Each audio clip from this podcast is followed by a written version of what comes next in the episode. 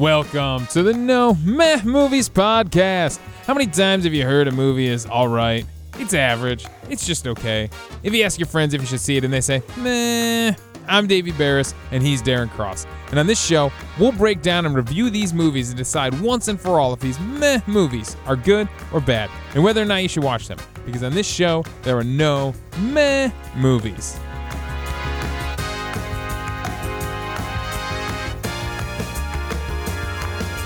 Now, for a movie to qualify as meh, it must be between 40 and 60 on the tomato meter on Rotten Tomatoes or between 4 and 6 on IMDb. And the movie we chose this week in honor of that classic villain, the Invisible Man, coming back to theaters, there was only one movie we could possibly do that involved an invisible man and fit our meh criteria, and that would be 2000's Hollow Man, which scores a 5.8 on IMDb and a 28% on Rotten Tomatoes.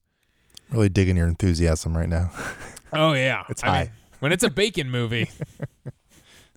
That's right, Kevin Bacon's Hollow Man. Darren, spoiler warning, spoiler warning for Hollow Man. In case it's been a while since they've seen it or they've never seen it before, what is Hollow Man all about?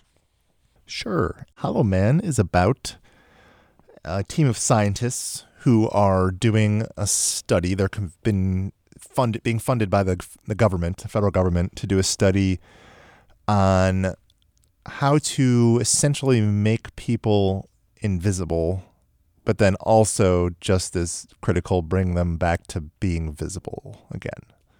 So we are launched into the story where they have successfully made several animals invisible and they have been trying to figure out how to make them reappear, which they've been struggling with. And Kevin Bacon, who plays uh, Dr. Sebastian Kane, decides not to tell their funders that they figured it out and instead move right into human trial and he volunteers to be the first human trial Ooh.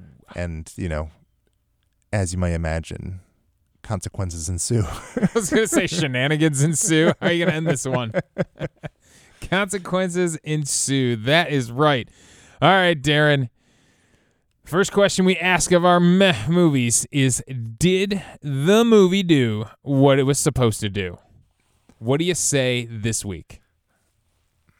i said the movie did not do what it was supposed to do this week i think that this really felt like the setup for more of like a psychological thriller than it ended up being i think there were some hints at some some psychological stuff and like at some hints at behavioral things that would come with if someone was invisible and could essentially walk around and do whatever they want.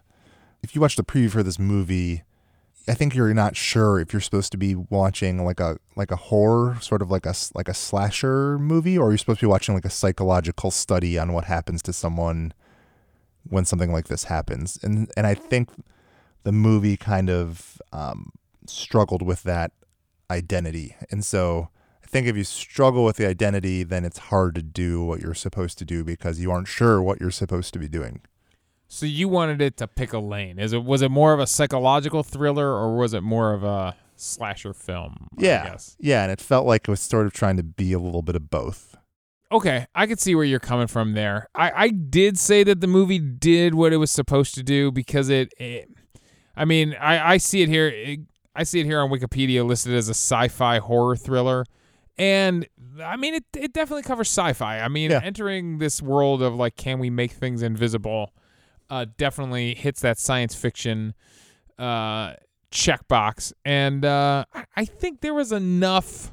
Like it ramps up to enough horror elements with some of the voyeurism and stuff like that. Mhm. And then then yeah, I mean, it gets murdery by the end. It it gets I mean, we'll talk about we'll we'll we'll talk about how murdery the movie gets and whether we think that's a success or a failure. But I think it it at least checked the boxes like for what it was trying to do. Okay. I, I but I see where you're coming from where it it could have been stronger if it picked a lane. Yeah. Yeah, and really drove really drove that point home. So maybe not our strongest conviction to did the movie do what it was supposed to do, but I, I'm giving it a ch- you know a check mark there. All right. All right, Darren, let's talk a little bit about this cast. And uh, we have a pretty, I mean, it's not a huge cast this week, but we got a pretty strong cast. We have Kevin Bacon in our lead role as Sebastian Kane. We have Elizabeth Shue as Linda McKay. The rest of these are just scientists or doctors who worked at the lab. Yeah. We have Josh Brolin as Matt Kensington. We have Kim Dickens as Sarah Kennedy. We've got Greg Grunberg as Carter. We got Joey Slotnick as Frank. Mary Randle as Janice, and then rounding out the cast, William Devane as Howard Kramer, his mentor and government contact, and Rona Mitra as Sebastian's neighbor. And that's really, I mean, it really makes up most of the cast here. Yeah. So yeah, yeah, yeah. uh, it's a it's a tight cast this week. I mean, it's kind of a bottle movie. You know, we don't see much of the world outside of this lab. So who do you got this week as your top performer? I kicked this around a bit because nobody like really like stuck out for me too much. But in the end, I landed with uh, Josh Brolin, who plays Matt Kensington. I thought that he did a good job. So w- w- what we find out pretty early on is that him and uh, Linda McKay, who's played by Elizabeth Shue, are a couple, and that Linda and Sebastian, who played by Kevin Bacon, used to be a couple.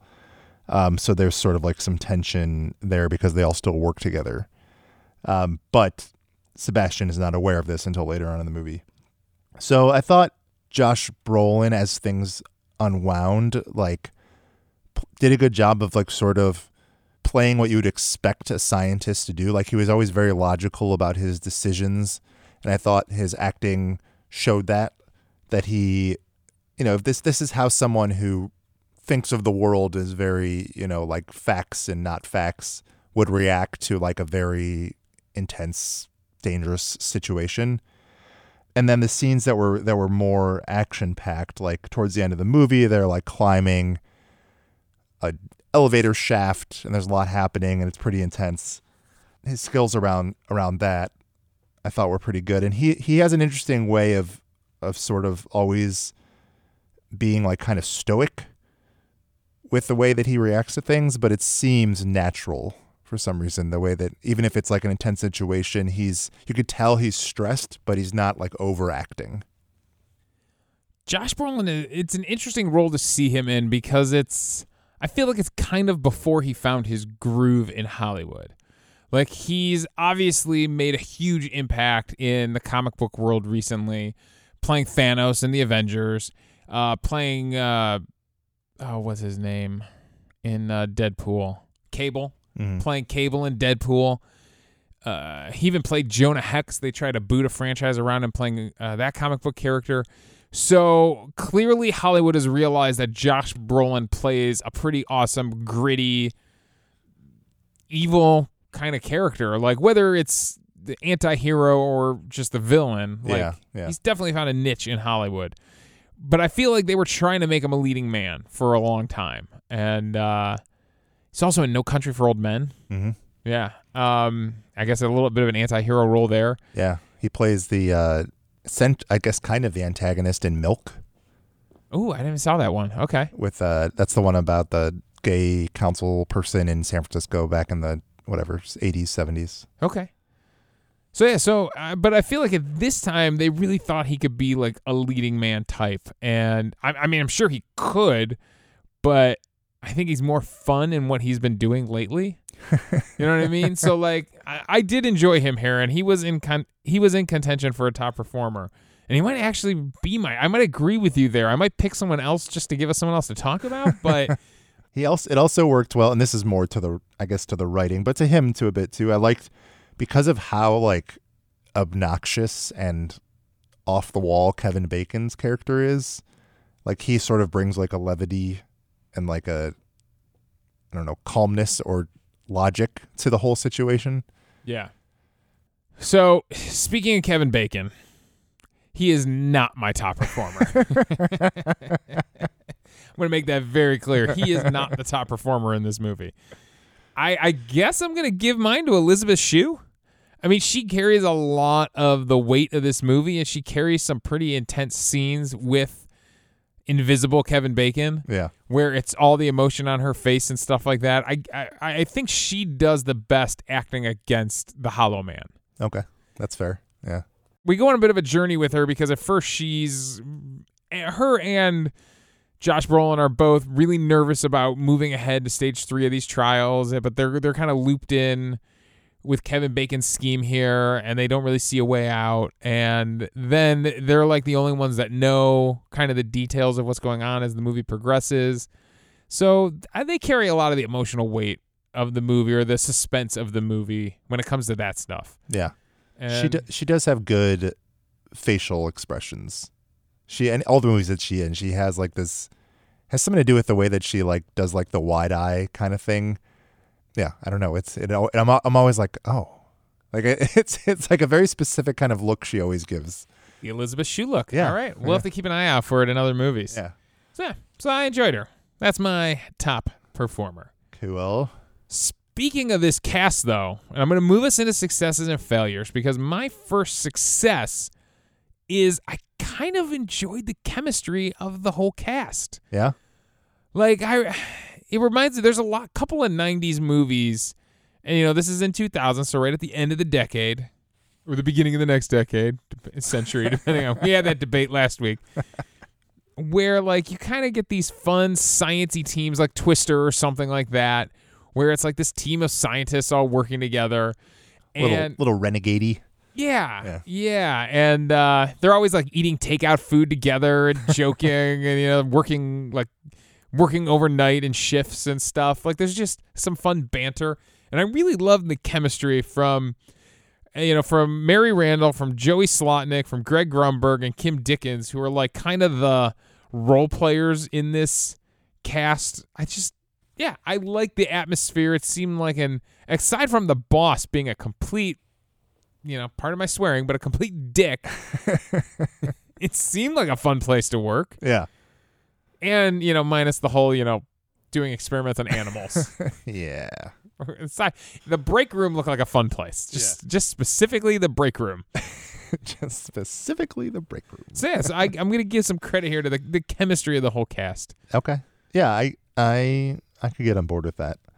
Um, but while we're talking about the cast, I gave I'll since you started with success, I'll start with a fail. I gave us a fail to Kim Dickens' character.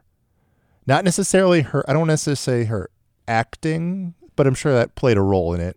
But her character in general is that they wrote her as like exactly what you would expect to like and to the extreme where it's sort of like if you if you feel this strongly it's weird that you'd be working here Yeah, he said find me the best veterinarian, in the country or something like that but right? that's not necessarily the best animal researcher. right and if you were like if you felt really strongly about you know like if you're a vet if you're a veterinarian you probably feel really strong about like animal rights and like the proper care of animals and the way they're treated you're probably not going to work in a lab that just does a bunch of testing. I mean, maybe she saw herself as sort of like a like a a uh, a, a checks and balances kind of situation, you know. so, so I will tell you that I've I've filmed some pieces before for medical research, and I think it is common to have someone on staff whose job it is to take care of the animals,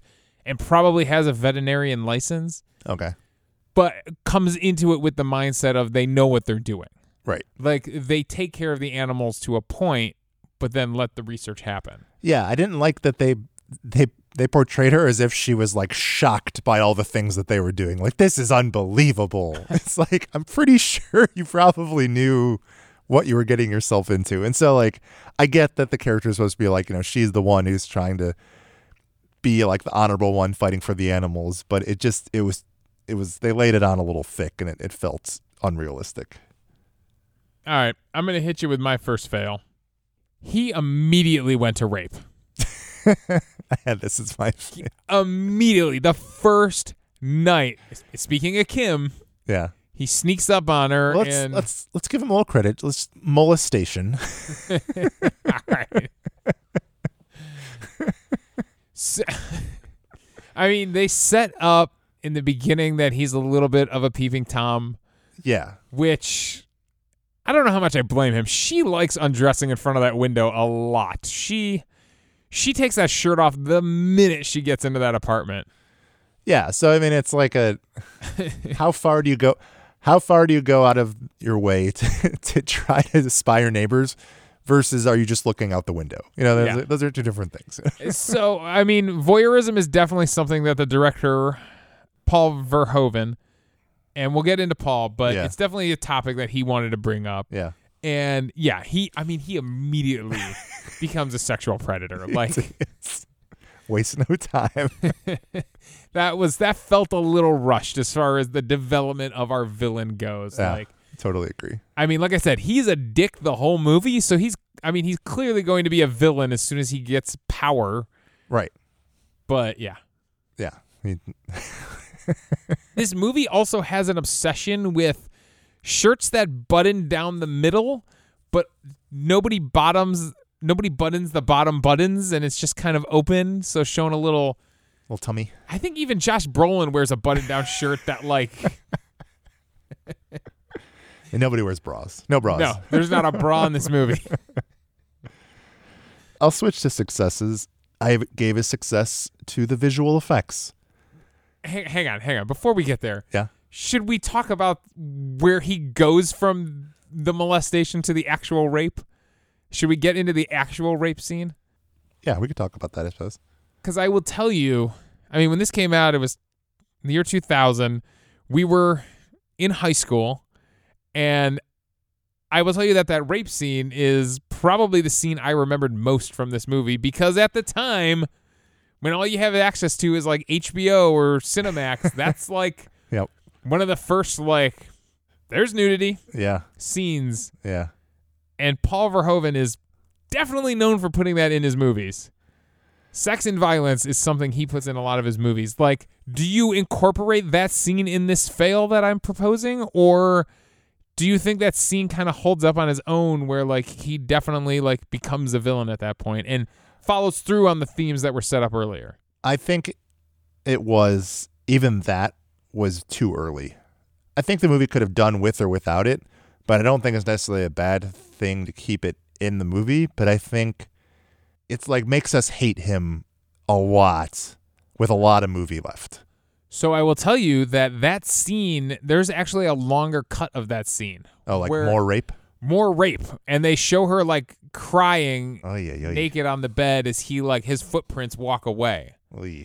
And they showed it to test audiences and they were like exactly the reaction you're having right now like oh uh, Yeah. and they cut it down because Paul Verhoeven was like we want you to hate Sebastian but like not that much yet Yeah. like maybe once he commits murder then you can hate him that much Sure. so he's like, he said that it was weird.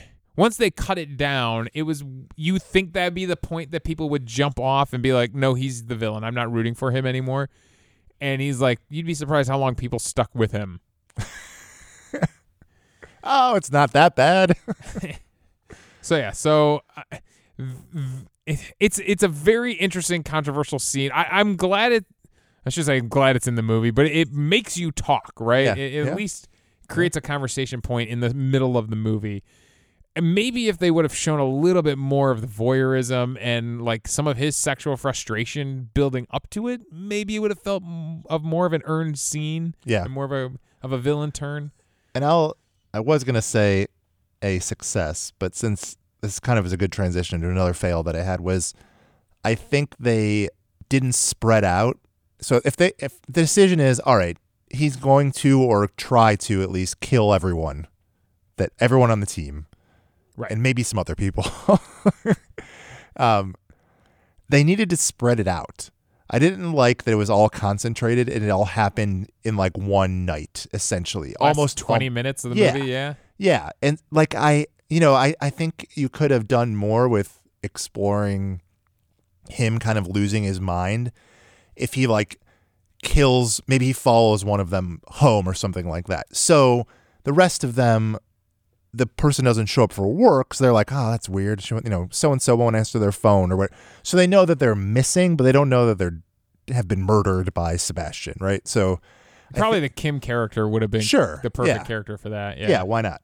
And so I think that if you if you spread those out a little bit, then it's less of like this like night of horror at the laboratory and more of like this is the unraveling of someone as they you know eh, this eh, because they t- they talk about how the ape the the gorilla that they bring back that she was starting to kind of like get aggressive and be like weird.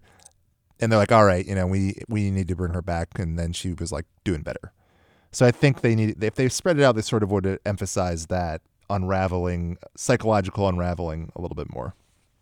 I mean, his character as a whole, I got problems with it the whole the whole way through the movie. Like he's just too much of an a hole at the start, and he- a lot of things that happen in this movie just don't feel earned. Yeah, Yeah, I agree. So I like it. I like what you're saying about spreading it out because when he starts committing murder, he's like, "What is it? Like he can't let them find out what he did." Like I get, uh, so he he murders the the scientist guy, uh, William Devane's character, but then he's like, "Well, they're all gonna tell on me, so I just gotta murder everybody." Like that's that's the logical conclusion he jumps to. right. Yeah, you're right. It just I, I wrote down is the murder motive valid? And I think we could both agree no, Yeah, it wasn't. yeah. I did give a success to the visual effects. Those were cool. It was fun, I found, to sort of watch these things happen. And they brought in like some of your like your like normal like medical stuff that people might be at least semi familiar with, like intubating someone when they can't breathe, right? Or or, Yep. or um, someone's heart beating too fast or too slow, and they have to use the paddles if they're going into cardiac arrest. And so, even though it wasn't like groundbreaking to watch it, you know, there's tons of like you know going through high school and there's in your books and stuff they show like interiors of bodies or Yeah. whatever. But it was kind of fun to watch it live for lack of a better word quote unquote and as people are sort of like moving around and like watching substances when they like inject them move throughout their body so yeah so i thought that that was pretty cool and the transitions between all skeleton and then skeleton with like vertebrae and, and the whole thing i um it was interesting to look at I agree. Uh, I wrote down early, do the effects hold up? Like when they, maybe even in the Isabella scene, you know, when they're bringing her back. And I was like, okay, let's see, do the effects hold up? And by the end of the movie, I wrote down success too. And it's, it's kind of, I mean, they kind of invented a lot of what they did here. It was nominated for the Academy Award for Best Visual Effects, but it lost to Gladiator, which is interesting. Gladiator won for Best Visual Effects. I, I think I would have gone with this movie maybe. Just like Gladiator's clearly a better movie, yeah but some of the stuff they did here, so like uh, they filmed scenes twice, once with the actors and once without, and then did some layering. And they used a motion control camera so that they ensured that the the camera would move the same way, and they constantly kept the camera moving so that uh, you just didn't feel like you were isolated with an actor, like hamming it. Like it didn't. It, it let the actors feel more real in the scene by moving the camera. Hmm. And then the scenes where you have to see his outline, whether it's smoke, water, blood. He wore these latex bodysuits and face masks and contact lenses that like covered his whole eye so that they could like key him out and like you know, or key the edges of him so that he could be the smoke or be the water. Yeah, all these a dental plate. It was crazy, and they had different colors for different effects. They made a digital clone of his body. Every aspect, every inch of his body, including his genitals, was all. It's like digitally stored somewhere. Someone still has a file somewhere that's Kevin Bacon's naked body. No, that folder. Don't click that folder. No, no, no, no, no, no, no, no. So yeah, so uh, it's yeah they had to spend a, pretty crazy. a ton of time and money putting all that together So yeah, I agree. Success on the effects. I'm gonna throw it back to a fail. okay and it's with the setup of the movie. So we're just going to gloss over the fact that the government wants invisible people, and it's the easy part. Making them invisible is the easy part. Bringing them back, that's the hard part. We're just going to gloss over that. Just accept that as reality. Yep, that's reality now. I was like, oh my God. Like, I forgot that the Pentagon is involved. So we're assuming it's soldiers, right? Now we have invisible soldiers stalking our enemies. Yeah, I think so. Oh, that is that is that is bad news. Like, yeah. and especially from Paul Verhoeven, who's known for doing these like subversive government things. Like, so let's talk a little bit about him. He did RoboCop. He did Total Recall. He did Starship Troopers. Starship Troopers. Thank you. All movies that are very submersive to like the government's wants, right? Yeah. and and government using technology to kind of trick the public or Sure, or do yeah. these devious things. So he's known for subverting government in that way and, and showing the hypocrisy of everything. And he just like throws this premise in and doesn't mention it again, like doesn't touch it. So yeah, that was that's a big fail for me. Yeah, it kind of it might have worked better as if they were sort of just like a rogue private scientific lab, you know what I mean? Like just like doing their own kind of research Yeah. or something like that or I don't know. Like uh, Deep Blue Sea. Yeah, yeah, yeah, something like that, you know. the next f- fail that I had was he seemed and and maybe I just missed it in in the side effects of this sort of stuff. But he seems to become very strong when he's also invisible. Yes, that was my next fail too. I don't recall them talking about it changing like your muscular abilities or anything like Nope. that. nope, nope, not at all. But he becomes very strong, which makes him a much scarier villain. He like he broke the straps that were holding a very angry gorilla at one point. yeah, and gorillas are like Matt 10 times stronger than we are, Yeah. something like ridiculously. And then the other one was uh, he lifts when he's hiding in the pipes. He lifts Carter up by the neck and strangles him. I'm like, he has the strength to lift up Greg Grunberg. Like, it's a big dude. It's a big dude. I know at first when that scene was on, I thought he was on the ground like like choke holding, which in itself would be difficult. Yeah. But then I realized, oh no, he's above, like with one hand, just holding. And I was like, okay, this okay. Apparently, he's very strong. Also, I think it's a little bit of the horror trope where like, like right, Jason yeah, and uh, Michael Myers, like they All all have this strong. weird super natural power to them. So I think they were leaning into that a little bit, like the classic monster movie. yeah, yeah. But yeah, no, no establishment of that. Why that's possible. All right, so uh, the final fights, the final scene as a whole, the the murder scene, whether you want to call it The mass, the massacre. the, the massacre, yeah. I I wanted to like this scene. There's a lot of cool stuff in it. The way they have to use the fire extinguishers to see him, the way she rips the blood pouches to try to see him, like it's inventive. But there's so many fails in it. Like there's so many nitpicks that balance out all the cool things yeah, there's a lot. that I God, I wanted to like that scene. I just I don't know if I'd call it even a fail. There's just so many nitpicks you can find in it. Whether it's like the burns she gives him would be incredibly painful. She lights him on fire, and he would he still has nerve endings. He would still feel all that. His Right. skin would be roasted. Right. There's no way he's fighting. There's no way he's moving. He'd be writhing in the floor in pain. Yeah, and he just kind of like runs away and then disappears again. when the water droplets were hitting him, because then she like lets the fire extinguishers on. When the water droplets are hitting him, he would be screaming in agony. Something touching his burned skin. yeah. Yeah. Conveniences. Yeah. I did like how she got out of the f- the freezer that was very smart. the magnet. Yeah. Yeah. Yeah. I was like, I, I, I was like racking my brain. I was like, I know there's some way she gets out of this. oh, oh, that's right. What's she building? Oh, a magnet. I'll save it. I'll save it for Quick You got a quick pick. You got a good quick pick. All right, keep it locked and loaded. Let's move on and take a look at what those Rotten Tomatoes critics had to say. And like I said, it's a pretty low score on Rotten Tomatoes. It's only at 28%. So let's see if we can find any fresh reviews and see what they thought of this movie. Michael Atkins from Mr. Showbiz, he had a fresh review. He said, Hollow Man has a wicked, dirty soul, and that's why it's special. Do you think Paul Verhoeven's, I don't know, uh, look at voyeurism and sex. There's anything worth worth it in this movie to show someone this movie for that sake to be like, you know, he really has something to say about voyeurism. No. if you want if you want that, go watch like Rear Window or something like that.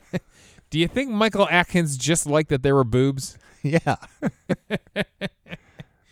I mean, that's, that's one of the things Paul Verhoeven. He had the three nip, three boobed lady from Total Recall. I mean, he's Yeah. literally known for putting boobs in movies. Yeah.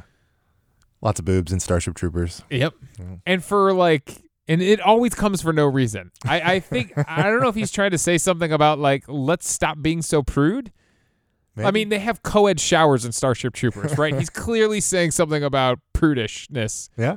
So maybe he's like, he's like, I gotta keep it going. I, everybody expects boobs from me. I got a good, I have another good trivia. I'm gonna save him to tease out about the uh, the R rating that this movie got. So right. hang on to that one. Let's take a look at another fresh review. So Robert Koehler from Variety, his fresh review. Hollow Man is a combo of thrills, juicy one-liners, and fine star turns by Kevin Bacon and Elizabeth Shue.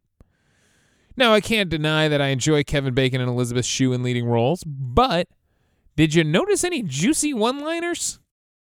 No. No. I did like Kevin Bacon's joke. I thought that was kind of Oh, I was saving that for quick picks. Well, we don't have to explain it until quick pick. no, go, go ahead. I was going to ask you, did you like the joke? Did you find it's funny? So he has a joke about Superman, Wonder Woman.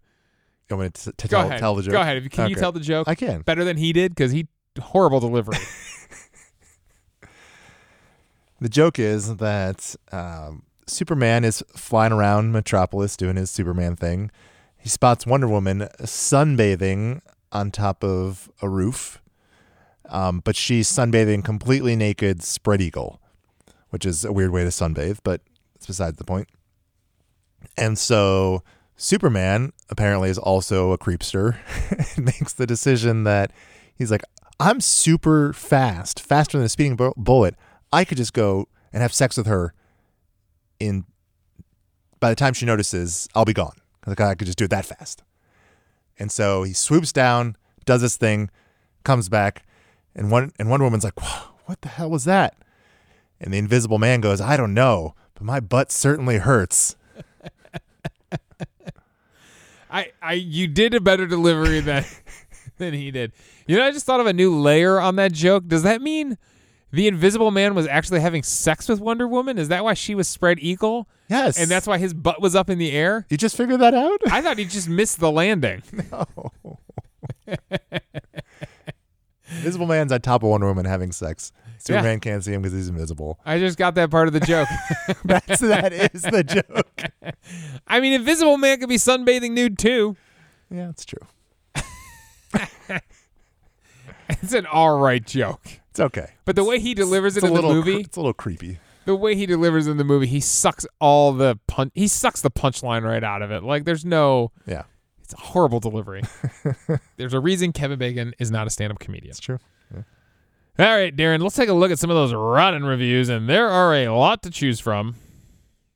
Of course, you're going to have your jokes in here. Everybody's got to get their joke in with their rotten review, like Jane Sumner from the Dallas Morning News, who said, Lots of puns. Too bad they couldn't figure out a way to make the whole movie invisible. oh, That would be called a podcast. Roger Ebert, legendary reviewer, we might as well take a listen to what he has to say from the Chicago Sun-Times says it brings nothing to the party except the most simplistic elements. Do you think there's a a deeper version of this movie that maybe could have been done? yes, Ah. absolutely. Do you maybe have something for your sequel that you're you've got geared up for us? Yeah, All right. Stay tuned for that. Roger Ebert, we might have something for you. Yeah. So Owen Gleiberman from Entertainment Weekly, his rotten review is Verhoeven sets up and then fails to deliver lavish satirical ways of having fun with invisibility. Is this in your sequel as well? No, but I agree. Yeah. He didn't. Yeah. Like they, they talk about it briefly, but there is a lot of things you could do if you're invisible. yeah. There's a lot of lot of lot of non molestation things you can do. Yeah, I, it's it's kind of wasted. I mean, they he could have gone anywhere in the city. He could have done anything. He could have Yeah. robbed banks. He could have. There's so many. Even if you want to make him evil and wicked and twisted, there's so many evil, wicked, twisted things he could have done. Yeah. Steal a piece of pizza or I don't know anything. Could have stolen the Declaration of Independence. Ooh, and then suddenly it's national treasure.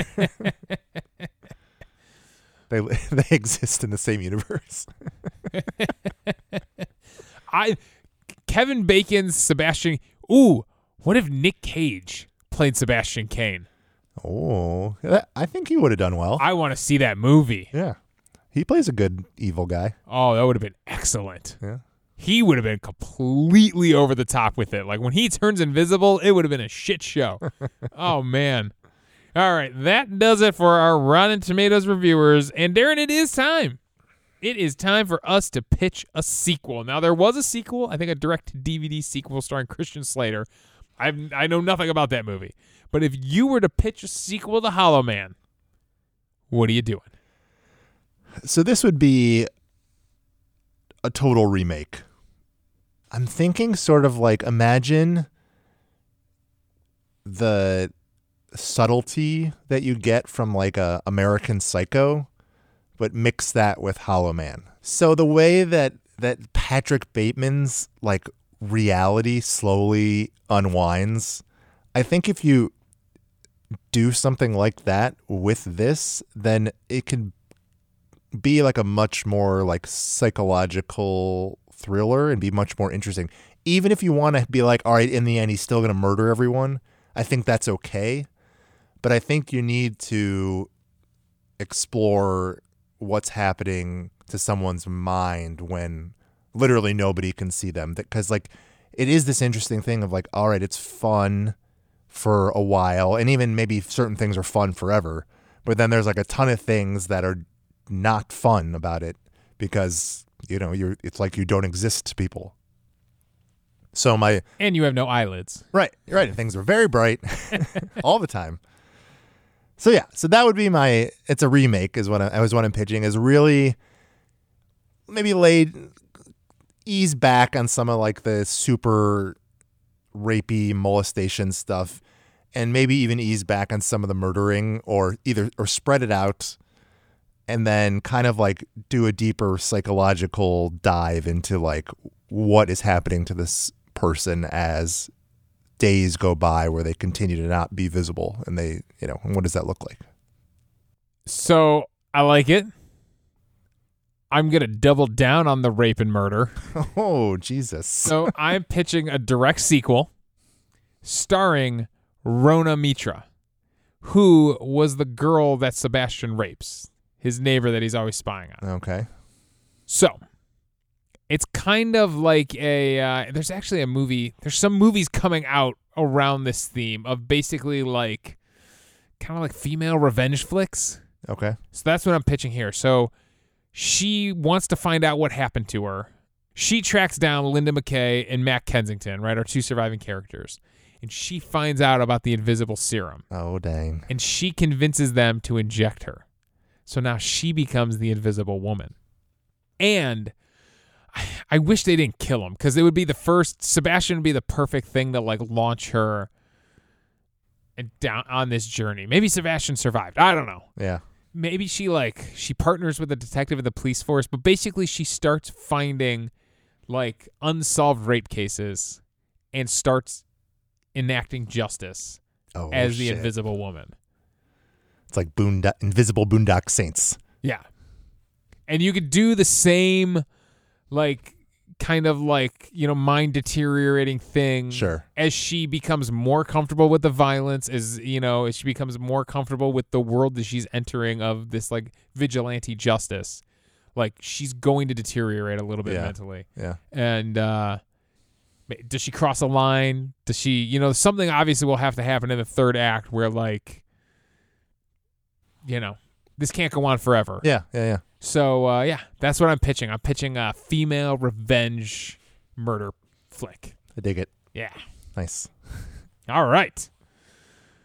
There you go. Do you like our sequels? Go ahead, tweet at us. Tell us what you think. Would you watch either of those movies? And while you do that, we are going to move on to quick picks. It's time for our nitpicks of the movie. It's time for those last little details that we got to shout out. Darren, what do you got for me this week in quick picks? I guess they are mostly nitpicks.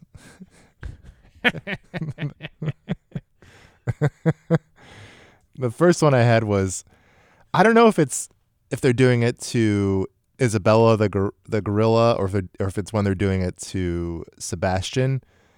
But you know they they put those um, little suction cuppy monitor things on Sure. on his head. I don't know what you call them, but um, yeah, yeah. Sensors. sensors or whatever but but they like one of the one of the lab people is like very carefully attaching all of them while a conversation is going on and then like they put the last one on and then like literally three seconds go by and they're like all right time to take them off Yes. Yes. you just spent like 20 minutes it seems putting them all on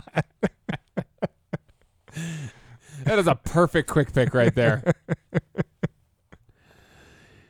Uh, my first one is not a nitpick. Uh, it's just share a little insight about my life. I, I I really thought I was sitting there and I had my laptop and I had my big TV and I was like, you know what? I think I'm gonna watch this one on the TV. And I was like, hmm, I don't know. The dog's sitting right here on the couch. I don't know. I you know what? I'm gonna go with the laptop.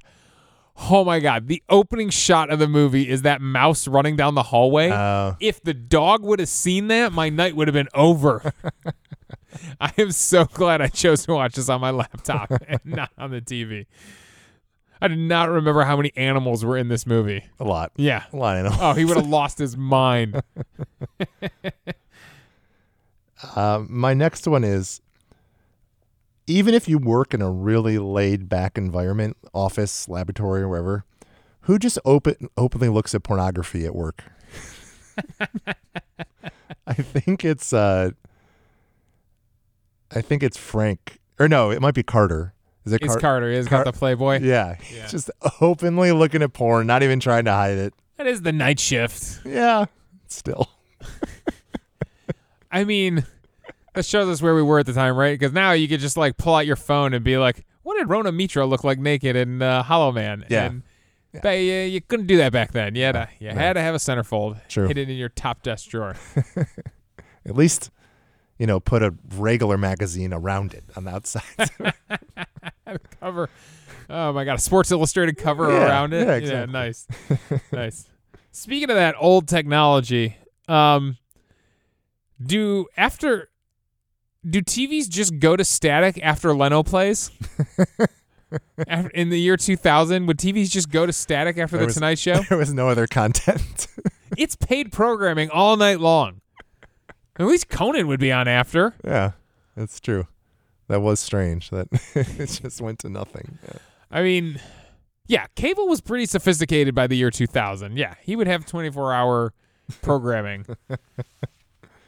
and while we're on that scene, what triggers his genius idea? Yeah, I don't think. I think it's. Yeah, they don't explain it. Uh, it- They almost just talk about like it's just like sort of like a just hit him, like he was just walking and just hit him. But something see. has to. Ha- you got to see like your Cheerios laid out in a specific pattern in your soup Yeah. in your cereal bowl or something like, and it like triggers a brilliant idea. No, he gets up from his nap, walks around the apartment, and comes back to the computer. He goes, "I got it," and it works. Yeah. Cheerios. That would have been a good one. Yeah. Yeah. I like that. Thank you. I get most of my best ideas from breakfast cereals. I thought at first maybe they were only making um, like interior calls like within the lab, but I think they start making exterior calls and they're all only three digits. it's always boop boop boop oh, and they start picking up the cordless phones. boop boop boop. like everyone's phone number is only three digits. Boop boop boop. Because I don't know, it, it's something I always listen for when I, when someone in a movie picks up a phone. You always, ex- you know, is it, is it seven, ten? What what is it? And there Are they doing definitely- one pl- one nine then the area code? right, right. Are they is it? A, are they making an international call? Then we got lots of numbers to deal with. Speaking of numbers, how about that elevator? You have to do a fingerprint.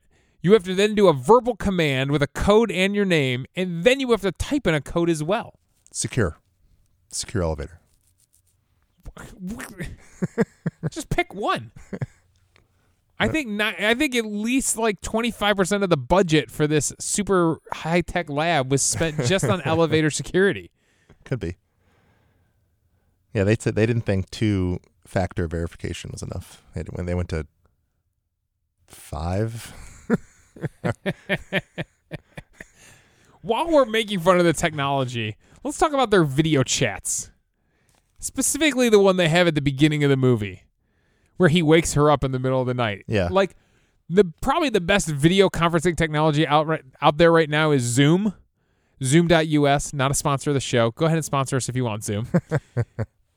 I uh, we use it at work. We use it for all sorts of things. That was a hundred times better. That was crystal clear HD with no buffering. That was a hundred times better than what we have now, twenty years later. maybe Sebastian designed it himself. And they were screen sharing, and there's no way that monitor faced that bed. Like she rounded the corner when she Oh, came to her yeah, computer, yeah, but then for the rest of the movie, it's like facing the bed. Yeah, yeah, yeah. I disagreed with that. I think that's the last of the tech that I wanted to make fun of. well, this is semi-tech related. Why, kind of? Why do they keep taking the thermal glasses off? They put them on And flip them up. and then flip. Take, no, I didn't even. Sometimes just completely take them off, like in the th- the thralls of Kevin Bacon potentially being around. Take them off. You put them on, then take them off, Yeah. and then you put them on, and they take them off. You know what I'm going to compare this to? I'm going to compare this to an outfielder in baseball who drops an easy pop up because they lose it in the sun, but they have sunglasses sitting on top of their hat the whole time. I can't see them. Maybe put your fucking thermal things on. You could see them. Uh, speaking of bad decisions that Matt Kensington makes, why does he get into Isabella's gorilla cage? That is a huge gorilla. That's at least a three, four hundred pound gorilla, and he just walks into her cage. It's a terrible idea. Terrible idea. Pretty sure like zoos and th- I think if you have to tranquilize an animal, they do it from outside of the cage. Yes. and then him and uh, Sebastian are on this like, here we go again, Donkey Kong chase. Like, like it happens all the time.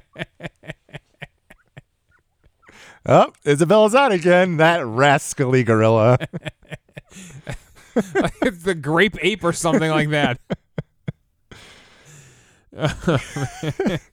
Any other place, that would be a full on emergency Yeah. evacuation. to them, it's just like Wednesday.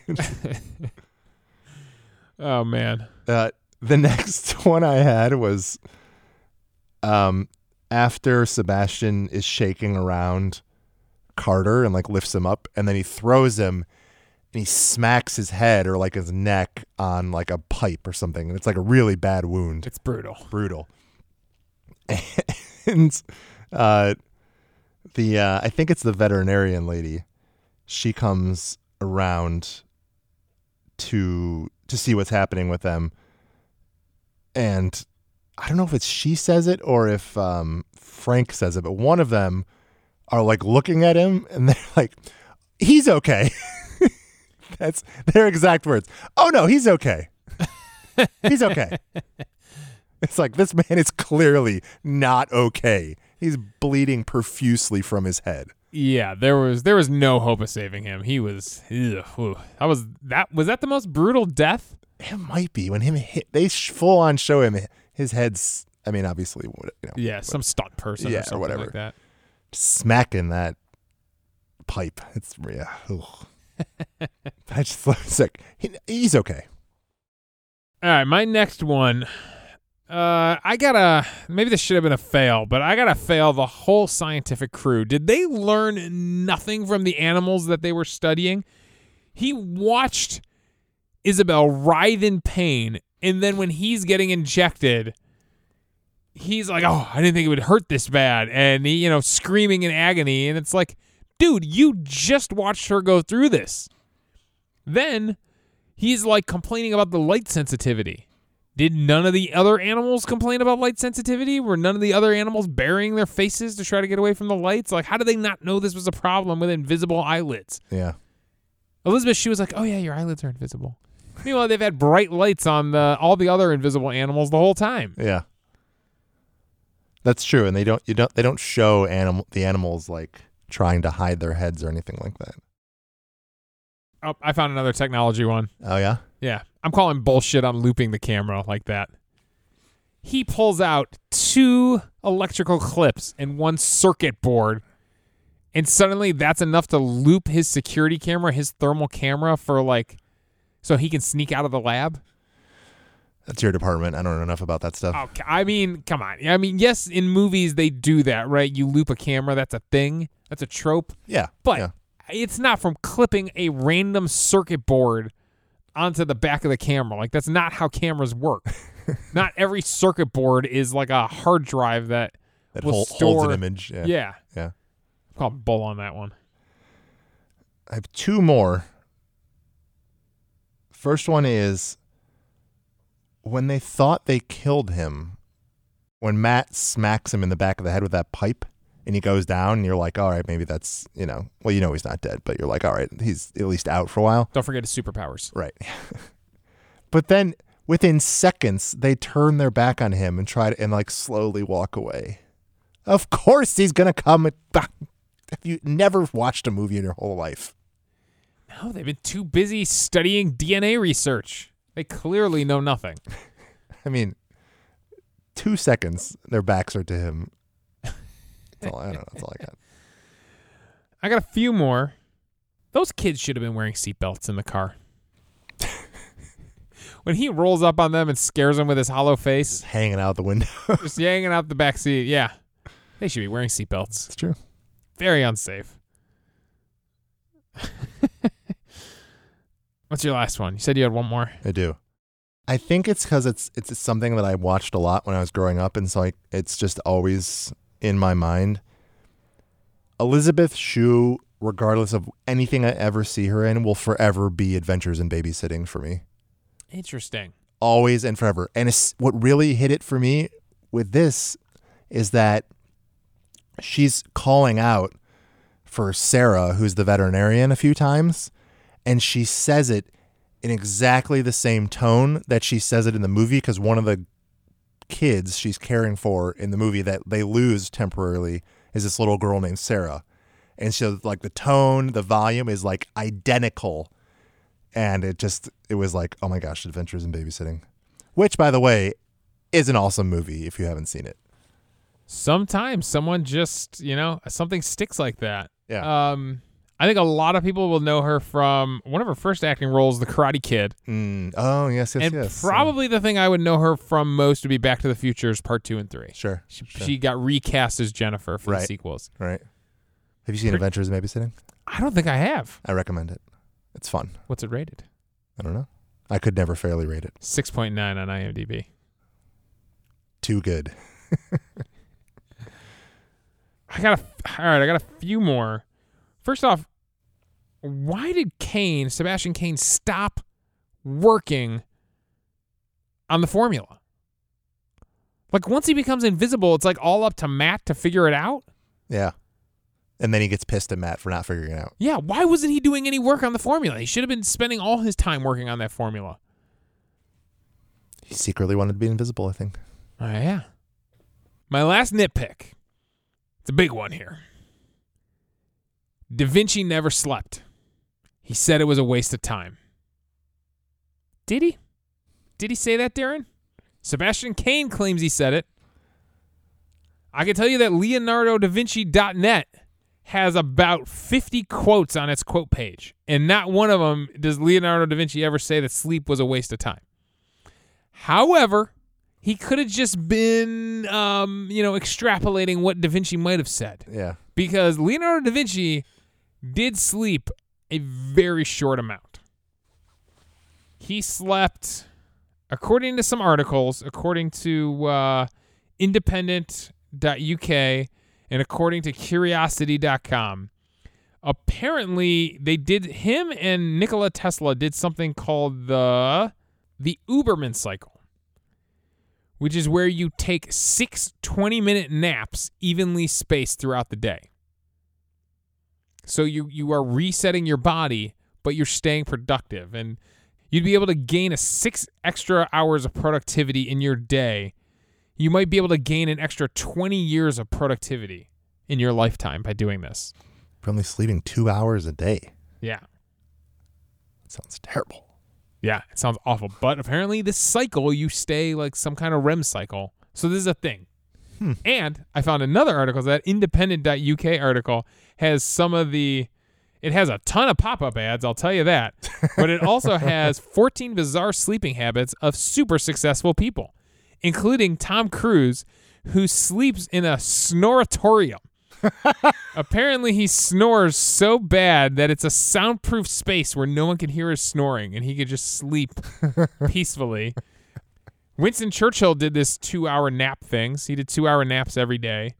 Mariah Carey surrounded her bed with 20 humidifiers and needed 15 hours of sleep. She said to sing the way that she does, she needed to keep moist air around her while she slept.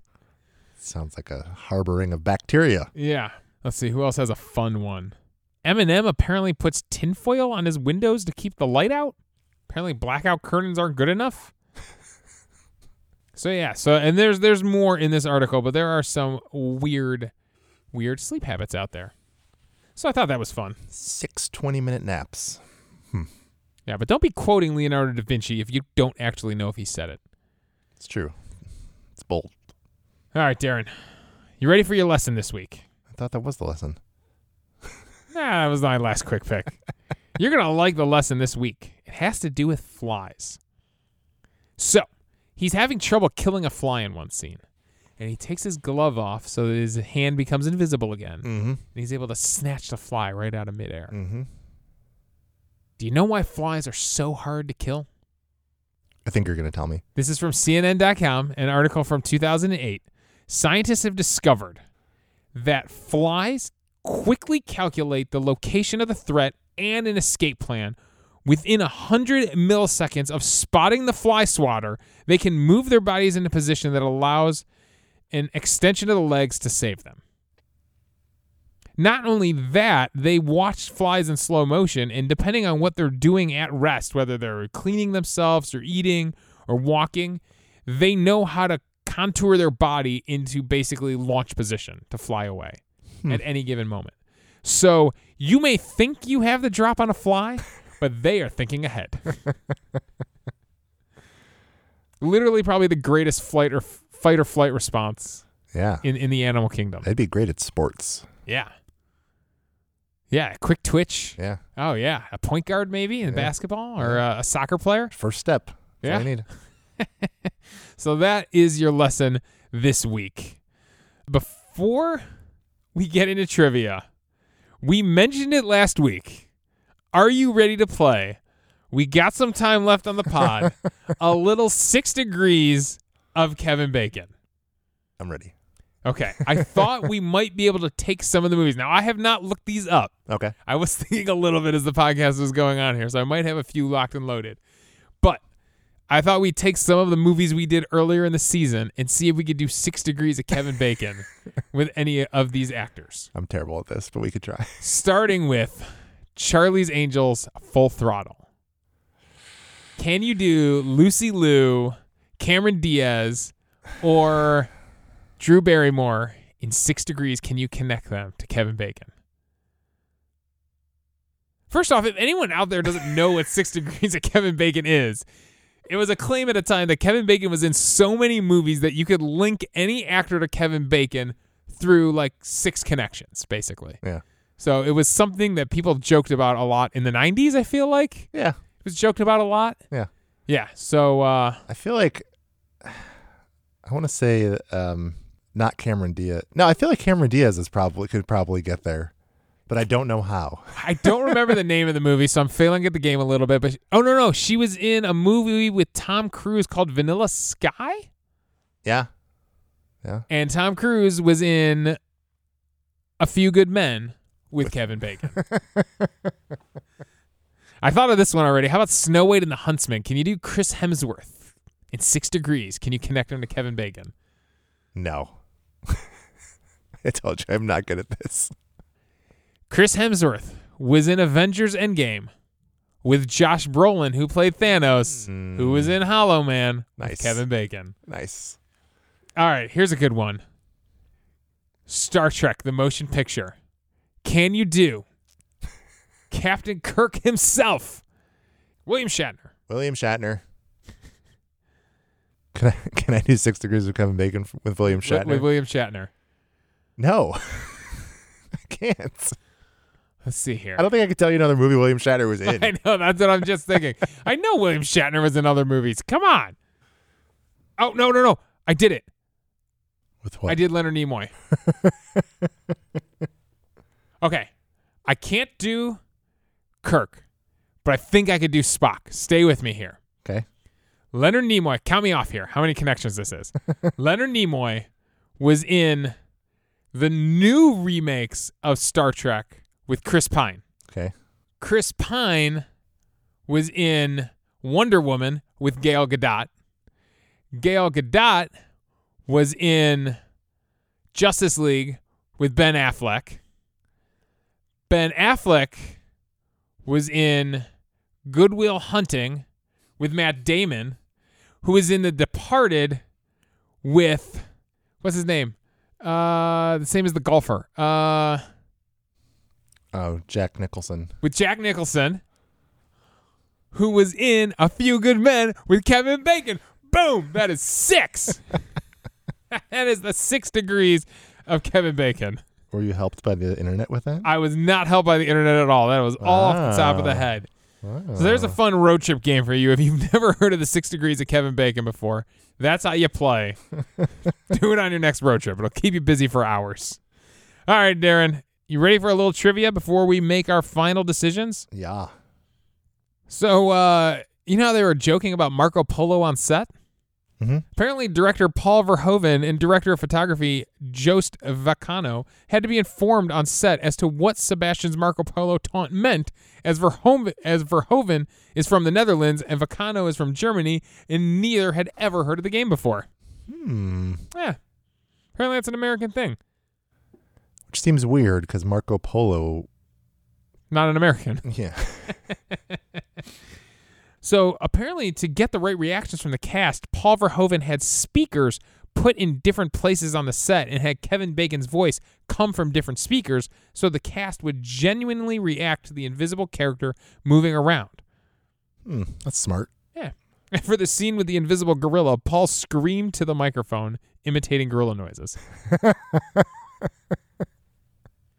When the crew carries a half invisible Sebastian back to the operating table, a metal skeleton was used. It was made of metal in order to make it heavy so the actors would give the impression of carrying a human body. Hmm. Yeah. Here's where we get into some of the fun stuff with uh, Paul Verhoeven and his R rating. So, this is the first Hollywood movie of Paul Verhoeven that got an R rating on its first submission to the MPAA. His previous American films, Robocop, Total Recall, Basic Instinct, Showgirls, and Starship Troopers, initially received X and NC 17 ratings, of which all except for Showgirls were recut to receive an R rating. he really likes boobs. It's probably partially like the. Is it the violence too, or is it really just the? The- nu- I'm the sure nudity? the violence too. Like there's some weirdly violent things in uh, Total Recall and RoboCop, especially the vi- That is a violent movie. Yeah. Yeah. Yeah. I think that was like there was a celebration. He's like nailed it. Finally got it right. Well, no, I don't think there was a celebration, and this will be my last bit of trivia. Apparently, Paul Verhoeven was dissatisfied with the film. In 2013, he remarked to The Hollywood Reporter, I decided after Hollow Man, this is a movie, the first movie that I made that I thought I should not have made. It made money and this and that, but it really is not me anymore. I think many other people could have done that. I don't think many people could have made Robocop that way or either Starship Troopers. But Hollow Man, I thought there might have been 20 directors in Hollywood who could have done that. I felt depressed with myself after 2002. In earlier interviews, Verhoeven explained that the job was offered in a period where many of his proposed movie projects had fallen through and he accepted to stay in business. Hmm. So, with that, Darren, and with Paul Verhoeven's insight into his own film, it is time for us to decide once and for all Hollow Man is it a good movie or is it a bad movie? Well, Paul, as much as I love Starship Troopers, total cult classic. Hollow Man, I'm put down on my list of bad movies. I think he really missed, and it, and you know, it's it's the the writing also, but you know, a lot of most things come down down to the director. Is really missed an opportunity to do something more interesting with this idea of psychological effects of becoming invisible. There's so many directions you could go with it beyond just touching women inappropriately and murdering. you could do those things too. Straight to rape. Yep. You could certainly do those things also if you want to. But there's a lot of other more interesting things you could do with it that would that would make it more of an interesting kind of study into the effect the psychological effects of such a such a thing happening to someone. I think that the overall concept of the movie had potential, but I don't think it was executed well. So I put it as a bad movie. Here's what I'm going to say. If someone were to ask me about Hollow Man, is it good or bad? I don't think there's necessarily anything in here that I would say to turn them away from the movie. If it were on cable, would I leave it on? Probably. If I saw it was like available on a streaming service, would I choose it? Probably not. In the end, I'm going to say it's a bad movie. There are plenty of entertaining moments in the movie. There there are plenty entertaining things and the idea, like you said, the idea and the concept of it have potential. Like anytime you do something like this where you're turning a character invisible or something like that and, and putting them on this path like this. And uh, I mean, the source material for this is like an old H.G. Wells novella, which sounds interesting. Yeah. Yeah, so there's potential here, but there's nothing inherent in this movie that really makes it good. So uh, yeah, even though I'm I'm not mad that we watched it, I think we had a lot of fun reviewing it. I like Kevin Bacon, Elizabeth Shue, and some of the other actors in this, but yeah, overall, it's a bad movie. So there you go. There are our opinions. There's our review of Hollow Man. Coming up next week, Pixar is going to be back in your theaters with their latest movie, Onward, which is all about magic. It's about magic has l- kind of left this magical world. And uh, I beg Darren, I pleaded with Darren, let's do this movie. We are going to do 2015's animated from Lucasfilm Strange Magic, which is a 5.8 on IMDb and only a 17% on Rotten Tomatoes. I am begging you. We watched the trailer before we started recording today. S- go watch the trailer. Whatever you're doing, go find on YouTube the trailer for Strange Magic right now. It is so effing weird.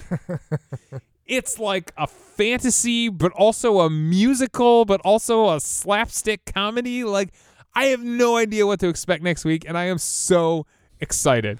How many Star Wars puns do you think there's going to be in the reviews? so many. This movie didn't find the light side. yeah. Yeah. So, uh, and, and the fact that George Lucas did this movie, like, I want to dig into that. So, uh, 2015's Strange Magic, Unfortunately, it was on Disney Plus for a while. It doesn't look like it's streaming anywhere, so we're going to have to rent this one again, everybody. So stay with us, come back, join us next week for what I can only assume is going to be our weirdest episode to date. Thanks for listening, everybody. Please subscribe, rate, and review the show on whatever podcasting app you are listening on. You can follow us on Twitter at No Meh Movies. You can follow me on Twitter at Davey Barris. Thanks for supporting the show, everyone. And the next time your friends ask about a movie, take a stance and tell them if the movie is good or bad. Because on this show, there are no meh movies.